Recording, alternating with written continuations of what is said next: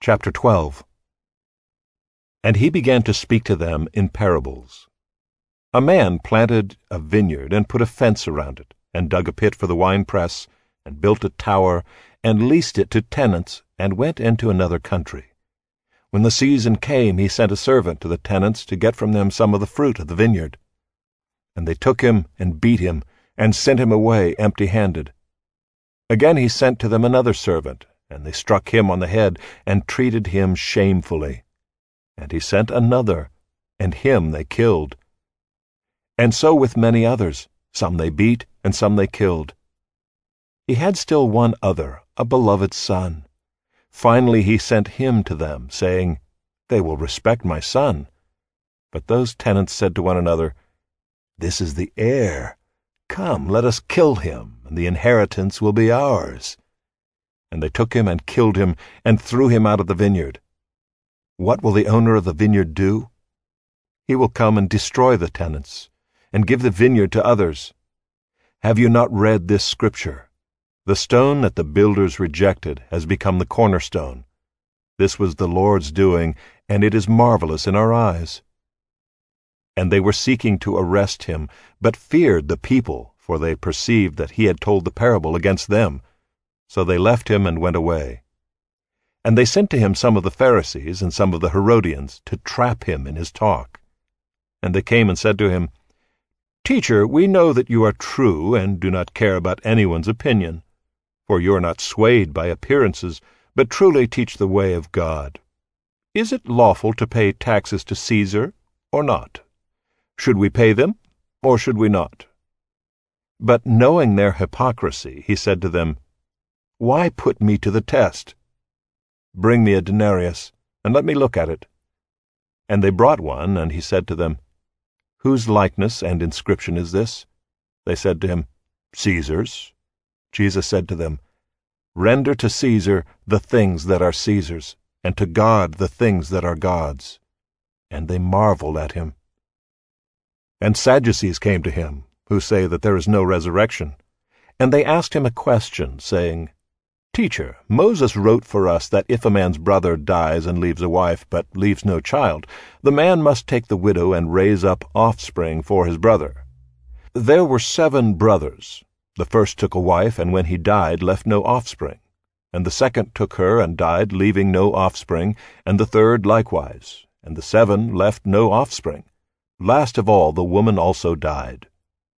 In the resurrection, when they rise again, whose wife will she be? For the seven had her as wife.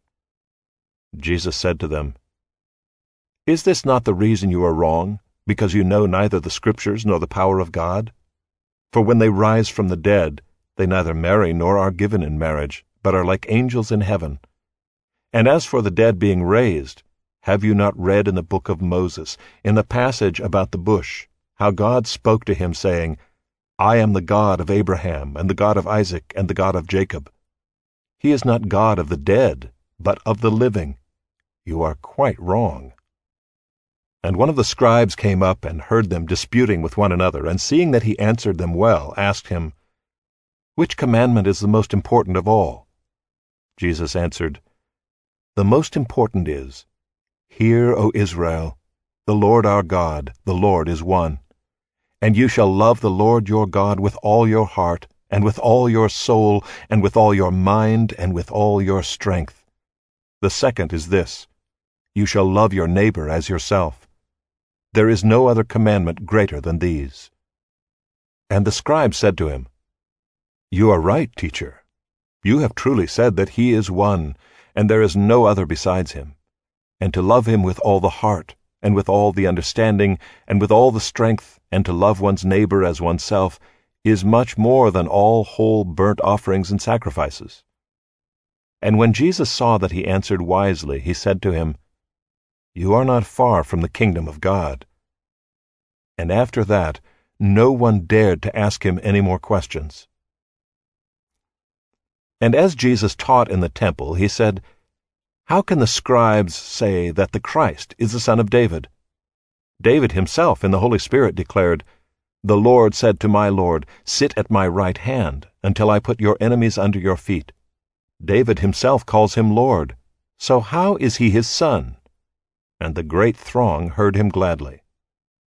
And in his teaching he said, Beware of the scribes, who like to walk around in long robes, and like greetings in the marketplaces, and have the best seats in the synagogues and the places of honor at feasts, who devour widows' houses, and for a pretense make long prayers.